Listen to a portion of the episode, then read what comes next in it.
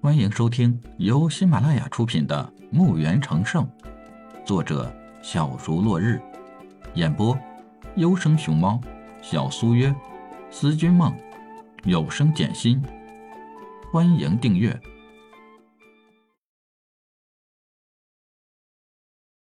第九十五集。还在喘气的人们，把目光都注视到了这道石门上。这时，人们才开始打量着这里的环境。原来，这里不但是一道破碎的石门，还有三道石门很完整。那道破碎的石门里寒气喷薄着，看上去通道内黑暗幽深。没有人在乎里面会有什么，只有行动才是道理。人们不再争斗，争先恐后地冲向石门，个人拿出随身宝物来照明。人虽多，但通道不会影响到人们的进入。整个通道被他们照得如同白天一样。三道石门再次出现在他们面前时，他们开始四处找开启石门的机关。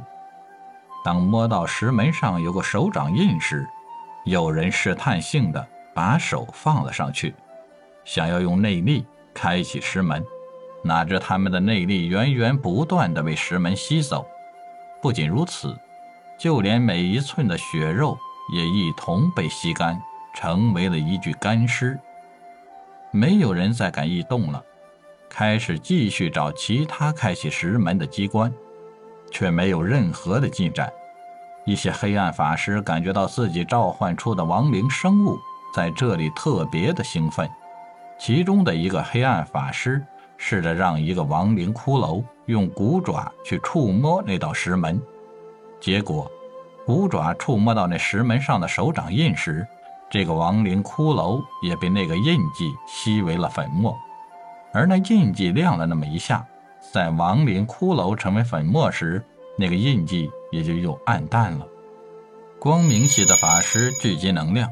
攻击石门全部被吸纳，然而这还不算完，那个石门爆出一道黑气，将那个光明法师笼罩了起来，将他包裹住，拖向了石门，一点一点将其吞噬。所有人后退，再不敢冒进，他们都把目光放到了黑暗法师的身上。在这几百人中，有几十个亡灵法师，分布在几个团伙中。现在他们分为五个队伍，他们每个队伍的目的都是相同的，不约而同的，他们不再互相争斗，各自开始商议如何开启石门。所有人都看到了那个黑暗法师召唤出的亡灵生物触摸到石门的那一幕，显然亮起的印记很有可能是开启石门的方法。虽然找到开启石门的方法，但是。哪一队都不派人去开启石门，都怕对手下毒手。就这样，局面僵持了起来。不过，这样的局面并没有维持多久。一个高大的武者抱抱拳道：“各位，大家的目的都相同，大家不如合作。我们就这样僵持在这儿，里面的宝物谁也得不到。相信后面还有大批的高手在赶来。”到时候，宝物或许就没有我们的份儿了。不知大家意下如何？我看行。一个法师接口道。又一个武者问道：“那我们怎么合作？”各位，我先自我介绍一下我自己。我是塔尔帝国塔罗门的长老，我叫新罗。相信大家对我们塔罗门的名声都有所耳闻吧。众人都表现出了认同的表情。